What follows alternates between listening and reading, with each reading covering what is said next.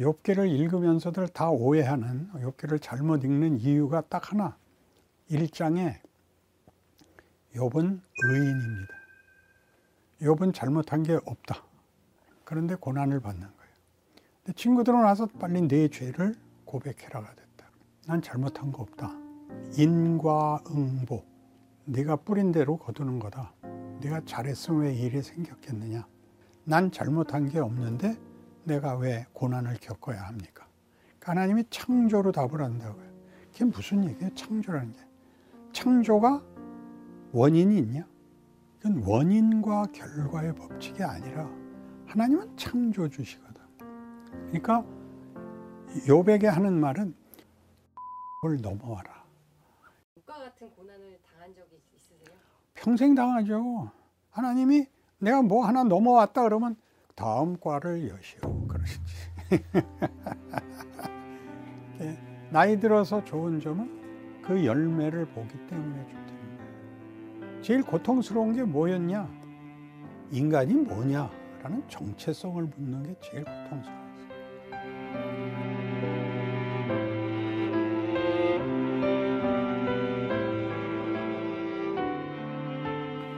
욥기에 그러면 다 고난, 그 고난을 이긴 믿음의 화신 이렇게 이제 보통 이해들 하고 있습니다.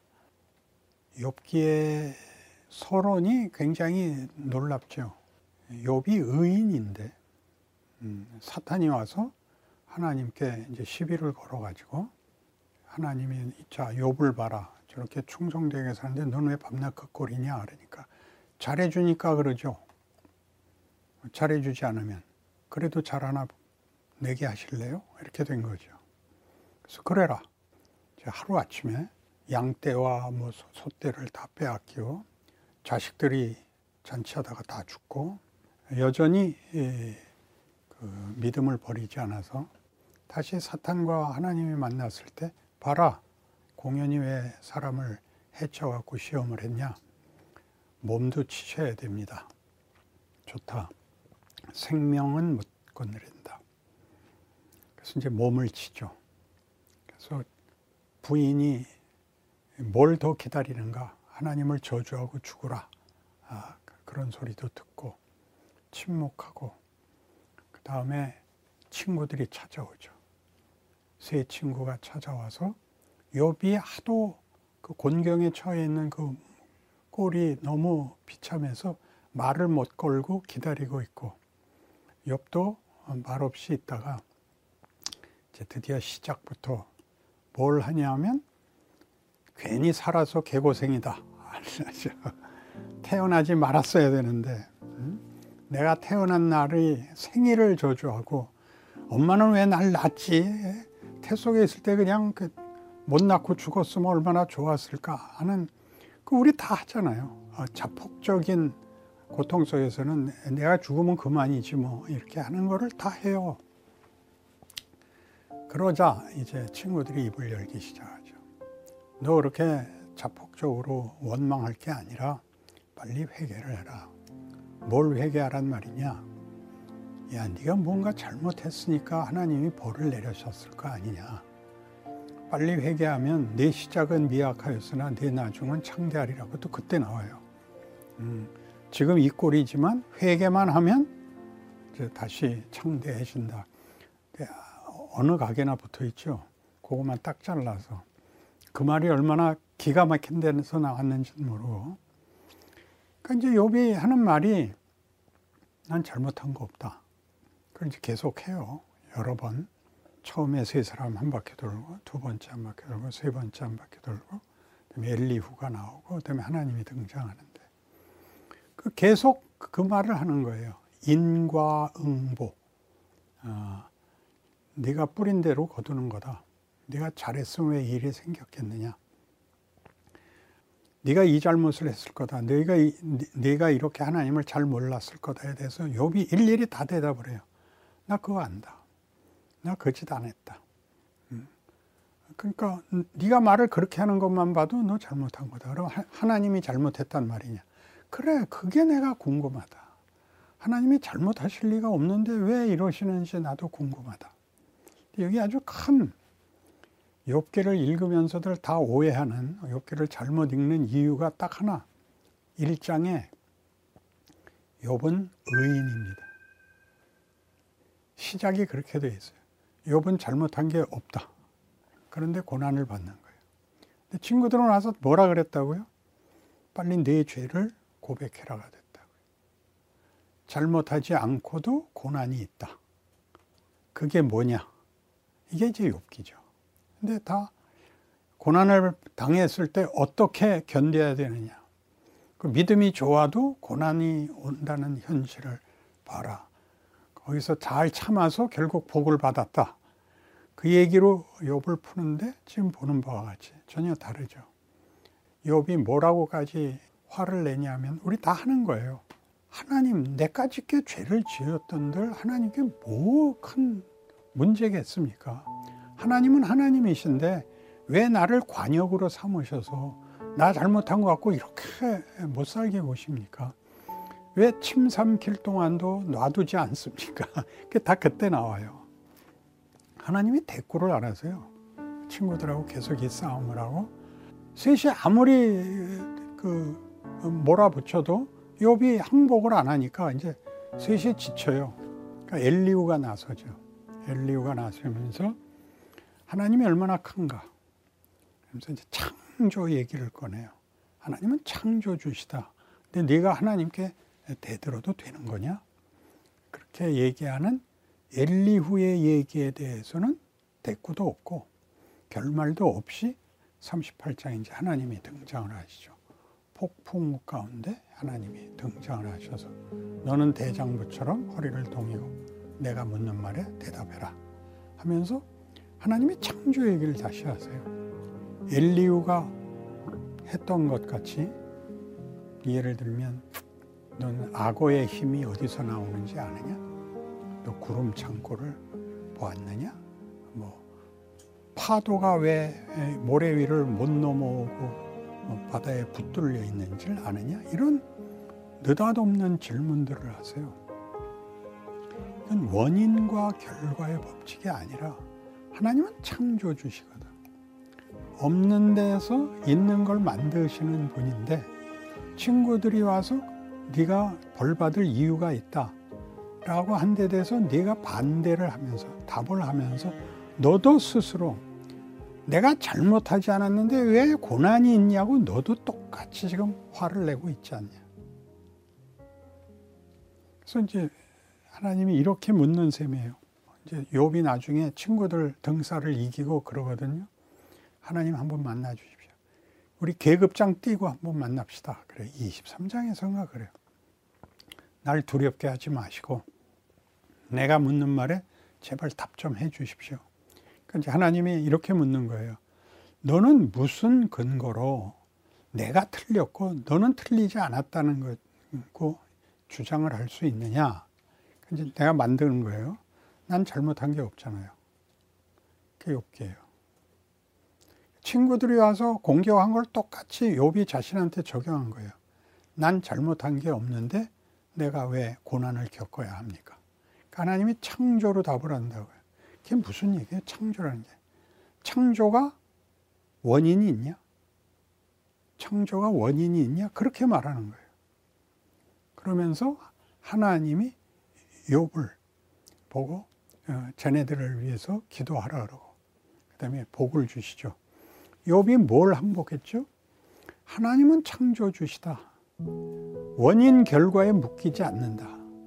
그러니까 욥에게 하는 말은 네가 도덕법에서 완벽한 것보다 더 나와야 된다. 그 얘기. 도덕법을 넘어와라. 그러니까 우리 도덕법이라는 거는 서두에서도 내가 했잖아요. 그죠?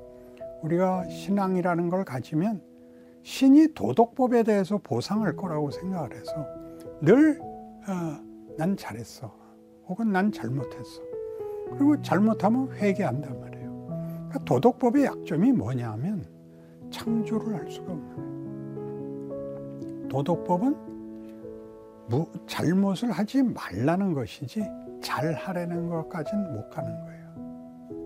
꼭 기억하세요. 그러니까 기독교 신앙이 회개로 일관되는 이유가 잘못을 지우기에 바쁘지 더 자라나라는 거를 알아듣질 못해. 더 잘하려면 뭘 해야 되는지 아세요? 시도를 해야 돼. 수준이 되면 시도가 필요 없어. 정답이 나오니까. 아직 안 돼 있을 때 연습을 시켜야 돼. 그러면 10중 8구 실패할 수밖에 없어. 그걸 우리는 그가 죄를 줬다 그러지 않고 훈련을 했다 그래요. 손흥민 씨가 공을 하루에 몇 번 쳤대요? 천 번을 쳤다든가 그래요. 그래도 한 게임에 하나 넣기가 바쁘다고요. 혼자 잘하면 되는 게 아니라 뭐가 있죠? 수비가 있잖아. 그러니까 하나님이 우리한테 수비를 맡기는 이유는 뭐예요? 수비를 이겨, 이기려는 거죠. 혼자서 차는 것 갖고는 경기가 되질 않지. 경기가 안 되고 연습에 불과하지. 장난에 불과하고. 그러니까 장난이나 치는 수준에 머물지 말라고 그토록 성경이 계속 뭐라 그러는데 다 수비만 붙으면 아우 제가 막아서 못 넣었어요 그래. 그게 변명이 돼요. 그 테니스 못 치는 사람들의 소원이 뭔지 아세요? 네트 걷어치우고 하자는. 네트가 경기를 하는데 방해가 되나요? 경기를 예술이 되게 하죠. 운동 경기를 하면 테니스 예를 지금 들듯이 이렇게 아웃라인이 있고 사이드 라인이 있고 네트가 있는 거 아니에요. 네트를 넘기되 금 밖으로 나가면 안 되잖아요. 금 밖으로 나간 걸 뭐라 그래요? 아웃이라 그러죠. 우리 말로는 금발급품에 뭐라 그랬어요? 죽었다 그랬다고. 그러니까 기독교가 훈련하는 과정에 아직 시행착오와 훈련 도중에 완성이 안 됐을 때 자꾸 죄를 졌다 그래. 죄와 사망이 이제 우리에게는 없다고요. 그런 거를 도입할 수가 없는 게 하나님과 우리의 관계가 예수로 말미암아 혈연이야 말하자면. 아무리 못났어도 왼수일지언정 버릴 수 없는. 그러니까 그, 금 안에 넣어야 되는 거예요. 네트를 넘어서. 그 상대가 있어. 테니스를 치면 상대가 강할수록 좋아. 그래 내가 나를 더 발휘해. 그 나중에 예술이 돼. 경기, 승부 정도가 아니. 하나님이 우리를 뭘 만들려는가를 봐야 돼요. 운동 경기만이 아니라 공부라든지 뭐, 뭐, 뭐, 기술이라든지 뭐든지 맨 끝에 요구되는 건 정신력이에요. 그렇죠? 정신력이라는 건 무형이야. 무형이지만 그게 손발을 통해서 작동을 해야 돼. 머리만 좋고 아무것도 할 수 없으면 꽝이죠. 제일 잘 작동을 해야 되는 것이 뭐냐면 말이에요, 말. 말을 잘해야 돼. 사람을 만나면 안녕하세요. 반갑습니다를 해야 돼. 그걸 안 하는 것들은 무례한 거예요. 그리고 무지한 거예요. 상대방이 얼마나 필요한 사람인지를 몰라. 그 아까 얘기했듯이 이제 내 원수가 줄이거든 먹이고 어, 목마르거든 마시우게 하라. 그러면 우리가 어떻게 거기까지 예, 그럴 수 있냐? 음, 배너 얘기를 하나 들게요. 배너를 찍다가 지금 몇 살 나가 아니 나 힘들어서 못하겠어 나 안 해. 아니 다 영하고 나발이고 다 싫어. 배고파 죽겠어. 이 배너가 가서 그랬대요. 나? 배고프냐? 나랑 요 앞에 가서 순대국 하나 먹자. 내가 사줄게. 그게 네 원수가 줄이거든 먹이고 목마르거든 마시오라 그런 뜻이에요. 악당들을 다 처단하면 천국이 되는 게 아니야. 하나님이 우리에게 살게 한 인생 속에서 각각의 자리가 있다는 걸 알아야 돼요. 로마서 9장 10으로 얘기하면 바로를 하나님이 회개 못하게 하잖아요. 그의 마음을 완악하게 회개를 못해 할 수가 없어. 억울하다. 억울하다고? 걔 배역이 얼마나 중요한지 알아? 그놈 덕분에 내가 열 가지 재앙을 내릴 수 있었어. 은인이지 모세한테 바로가. 그런 식의 하나님을 알아야 된다. 하나님이 욥에게 고난을 주어서 도덕법의 보상을 받는 자리에서 더 와라. 창조의 자리에 와라. 무에서 유를 만들어라. 네가 보상할 필요 없는 놈한테 잘해줘라. 원수를 사랑해라. 이렇게 나오는 거예요. 굉장한 거죠. 보복하지 마라. 네가 그 원수 갚을 필요 없다. 그건 내가 알아서 한다. 그건 적당한 때 내가 영화에서 뺀다. 너 네 역할 해라. 그러는 거예요. 그게 욥이고 우리의 생애야. 우리의 생애 속에는 갈라디아서 6장 같이 심는 대로 거둔다가 대원칙이야. 그러나 심는 대로 거둔다라든가 율법, 십계명 같은 것은 견고한 무대예요. 무대. 무대 위에 뭐가 있어야 돼? 배우가 뭘 해? 공연을 해야지. 공연을. 그러니까 무대를 본다 라는 거는 이, 이 널판지를 본다는 뜻이 아니라 공연을 본 거잖아. 그렇죠? 예술을 한다고. 근데 우린 자꾸 이 무대를 튼튼하게 하고 무대에 뺑기칠하고 무대를 잘 닦고 그렇게 신앙생활을 하지 공연을 안 해. 자신의 존재와 자신의 자리, 내가 만나는 사람 얽힌 사정이 매일 있잖아. 거기서 멋있게 굴어야 돼.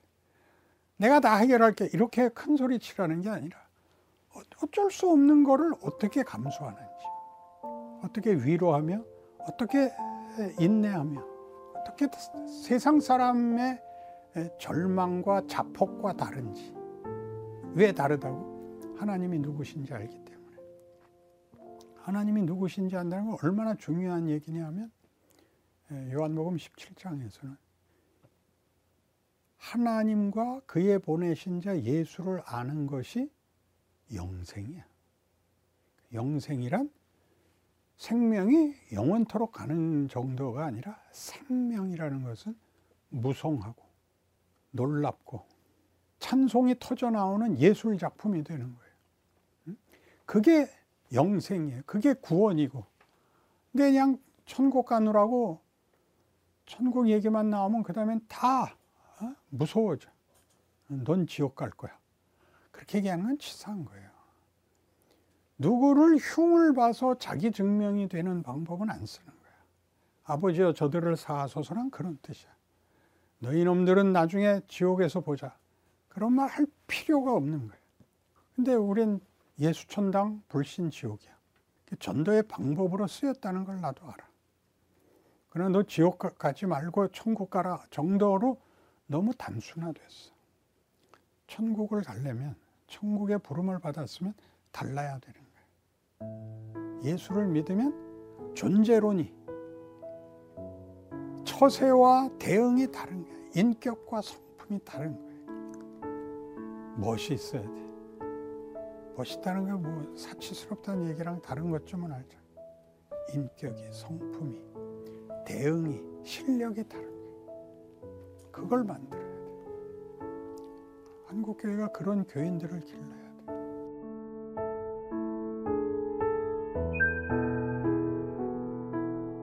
성경은 고, 난을 긍정적으로 그가 아들이시라도 받으신 고난으로 순종함을 배워서 온전하게 되셨다. 고난이 굉장한 몫인데 우리는 잘잘못에 의한 형벌이라고 생각을 하는 거죠. 벌로 주는 고난은 없어요. 내가 잘못했다는 얼마든지 있는데 그게 벌이 아니고 그 잘못으로 배우라는 거예요. 이혼을 했다. 이혼을 했으면 하고 잘 살아야 돼요. 뭘 잘 살아야 되냐면 이혼했다는 말을 듣는 것. 남편이 없이 혹은 아내가 없이 애를 길러야 되는 것. 혼자 다 책임져야 되는 것을 감수를 해야 돼. 근데 이걸가 힘든 거를 전부 핑계를 그 하나의 사건에 갖다가 몰아넣는 거는 사람이 크질 않아요. 음. 그래 이건 내가 이 짐은 져야 된다. 내가 이걸 극복해야 된다. 돌아가서 결정을 다시 해서 지금 편하게 만드는 방법은 없다. 그 오류를 나한테 사용하시죠. 아담의 죄가 그 인류 후손에게 다 오니까 그러니까 자기가 잘못한 거를 지금 어떻게 감수하고 지금 어떻게 개선할 것인가를 얘기해야지 자꾸 저기로 돌아가서 문제를 해결하자 그러니까 문제가 안 풀리죠. 벌어진 일이잖아. 집에 물이 넘쳐서 보니까 어, 목욕탕 물이 열, 수도가 열릴 거예요. 그래서 물을 퍼낸다, 수도꼭지를 잠근다. 어떻게 하실래요? 예, 수도꼭지부터 잠그죠. 잘못을 계속할 필요는 없잖아. 이미 흘러 넘친 물을 수도꼭지를 잠그면 나와 흘러 넘친 물이 없어지지 않잖아. 그건 내가 치워야지. 아, 그거 실수였다. 그건 내가 잘못했다. 그러면 지금은 뭘 할 수 있나? 에 와야 돼. 뭘할수 있나? 우리 한국 기독교에서 최고로 나쁜 습관이 회개예요. 회개를 하면 책임이 다 하나님께로 가. 난 잘못했다 그랬으니까 다음부터 하나님이 잘해 주셔야 되는 거예요. 회개란 내가 이거 잘못했다. 다신 이런 실수하지 않겠다라는 자기 고백이에요. 그건 나아져야 돼요.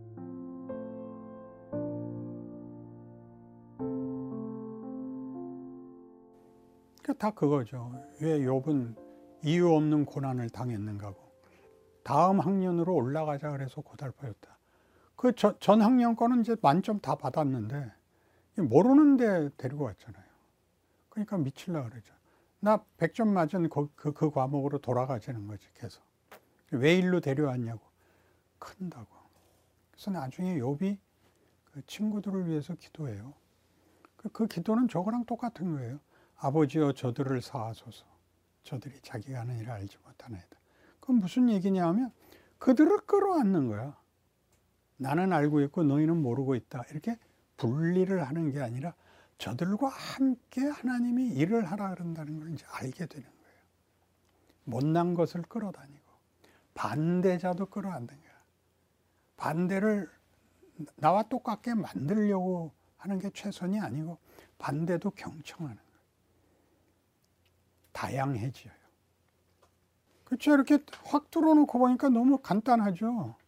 자기가 그 과정을 가는 건 대단히 전 생에 걸쳐서 가는데 성경을 읽어보면 너무나 분명한 결론이에요.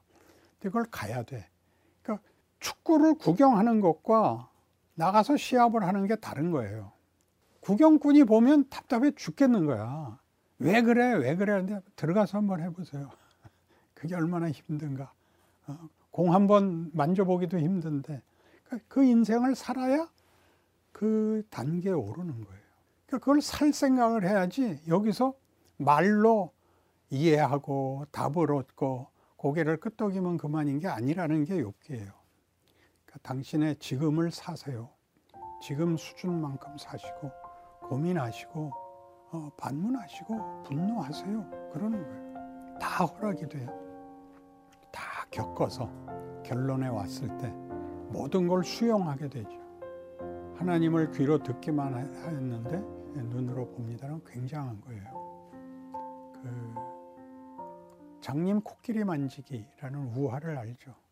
배 만진 사람, 귀 만진 사람, 코 만진 사람, 다리 만진 사람이 다 다르게 말을 했다.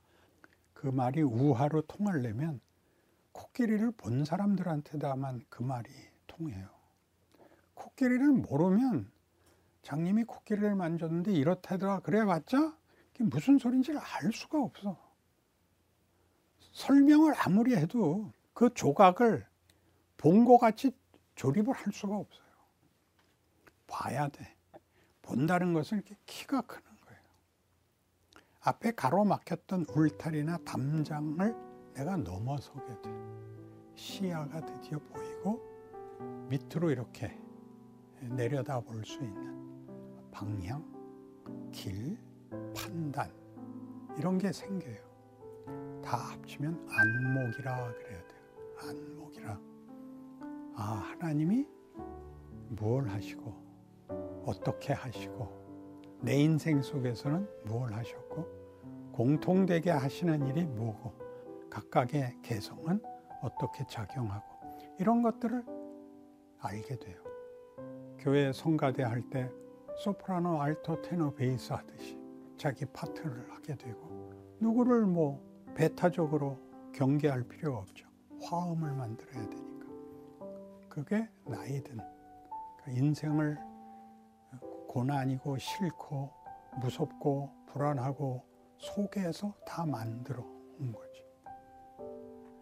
너희는 도덕에 묶여 있지 않다. 너희는 규칙에 묶여 있지 않다. 내가 네 하나님이다. 더 가야 된다. 나는 창조의 하나님이다. 너는 이 도덕에 너를 묶어갖고 안심하고 어, 나는 괜찮아 하고 있는 건 애다. 어렸을 때만 그러는 거다. 그다음에 규칙을 넘어와야 된다. 너는 인간이다. 하나님을 만든 인간이다. 너는 용서할 줄도 알아야 되고 배려할 줄도 알아야 되고 참을 줄도 알아야 된다. 그렇게 얘기하는 거죠. 목사님 그럼 목사님은 이런 욕과 같은 고난을 당한 적이 있- 있으세요? 평생 당하죠. 하나님이 내가 뭐 하나 넘어왔다 그러면 다음 과 다음 과를 여시오 그러시지. 이렇게 나이 들어서 좋은 점은 그 열매를 보기 때문에 좋다는 거예요. 아, 내가 그때 힘든 길을 왔지만 그거 아니었으면 여기 못 왔어를 알게 돼요. 그 결국은 이 내가 겪은 고난의 열매를 볼까요? 그럼요. 짐을 질 수 있게 돼요. 짐을 원망하지 않게 돼. 나이가 들면 그냥 책임이 없어지는 게 아니고 나이 든 책임이 생겨요. 분별이라는 게 생겨요. 그래서 정작 져야 하는 애들이 못 지고 있는 것들을 어른이 되면 자기 짐으로 받아. 그래서 뭘 제일 많이 해줘야 되냐면 둘이 싸워서 헤어지려고 그러는 거예요. 뭐 부부 얘기가 아니라 조직이나 공동체나 모임을 만들면 꼭 싸우는 사람이 있고 갈라서려고 드는데 어른이 있으면 못 갈라서게 하는 거예요. 이쪽 얘기도 네 말이 맞아고 이쪽 얘기도 네 말이 맞아. 해갖고 어른이 괜찮다 그러는 바람에 둘이 같이 있을 수 있어요. 이 어른이 없어지면 이 둘이 갈라져. 이제 다행히 이 어른이 없어질 때는 이 둘 중에 하나가 어른이 돼. 그래서 유지가 되는 거예요. 모두가 지금 겪는 짐이 싫은 거야. 지금 겪는 고난이 싫고, 그래서 도망을 가는 거예요. 짐을 질 줄을 몰라. 짐이란 내려놓을 수가 없어. 그러니까 지고서 당연시해야 돼요. 고통스러운 거를 자기, 자기 역할, 자기 지위라고 알고, 있어야 되는데, 크는 동안은 다 집어 던지죠. 그러나 나이가 들면 바로 이걸 배우게 돼요. 어떤 조건 속에서도 하나님의 국률과 자비가 있다 를 믿고 기도를 하고 흥분하지 않고 살 수 있는 거예요. 제일 고통스러운 게 뭐였냐? 인간이 뭐냐라는 정체성을 묻는 게 제일 고통스러웠어요. 왜냐하면 인간의 정체성의 보편성과 특수성, 보편성이라는 것은 그 모두가 그거는 돼 있어야 되잖아요. 근데 나를 보면 보편성에 내가 합격이 안 되는 것 같아서 특수성은 고사하고 그 특수성을 적용하려면 수준 이하라고 특수성을 적용해야 되니까 매우 힘들었어요. 나라는 존재의 가치, 예, 운명, 책임 이런 걸 하나님께 많이 따졌어요. 그래서 제일 중요했던 질문이 인간이라는 존재의 운명은 하나님이 책임지는 겁니까? 인간이 책임지는 겁니까? 그렇게 시작을 한 거예요. 하나님이 책임진다라는 답을 얻어서 처음 낸 책이 하나님의 열심이라는 책이었죠. 하나님이 그 부모가 자식을 기르듯이 가장 헌신적으로 모든 것을 다 하신다. 그러면 자식은 가만히 있어도 되냐? 그런 헌신을 하는 이유는 자식 보고 크라는 거죠. 그러니까 못 살게 굴죠. 이만하면 됐다고 생각했는데 뭐 큰 사고 안 쳤는데 왜 그러고 있냐고 그냥 막 쫓아와서 뭐라 그러시죠. 크라고. 크라는 거는 훌륭해지라고. 그러니까 기독교가 얘기하는 인간 존재로는 굉장한 거예요. 예수님께서 아- 아버지가 내 안에, 내가 아버지 안에 있는 것 같이 저들도 다 하나가 되어 우리 안에 있게 하사 아버지께서 나를 보내신 것을 믿게 하옵소서. 하나님 성삼위의 교제에 우리를 초대하는 거예요. 교제.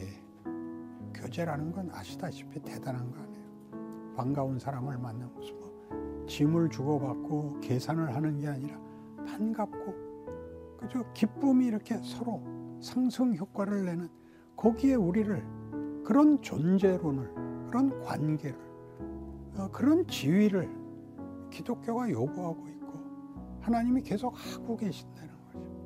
그래서 우리가 하나님 한심한 생각 나 고민 안 하게 해주세요. 나 걱정거리 없게 해주세요. 내 손녀딸도 그런 말 했어. 얘야, 너 엄마가 그렇게 공부하라고 복고 그러는데 할아버지 집에 와서 살자. 그랬더니 할아버지, 그럼 바보가 되잖아. 초등학생 때도 그거 알 때.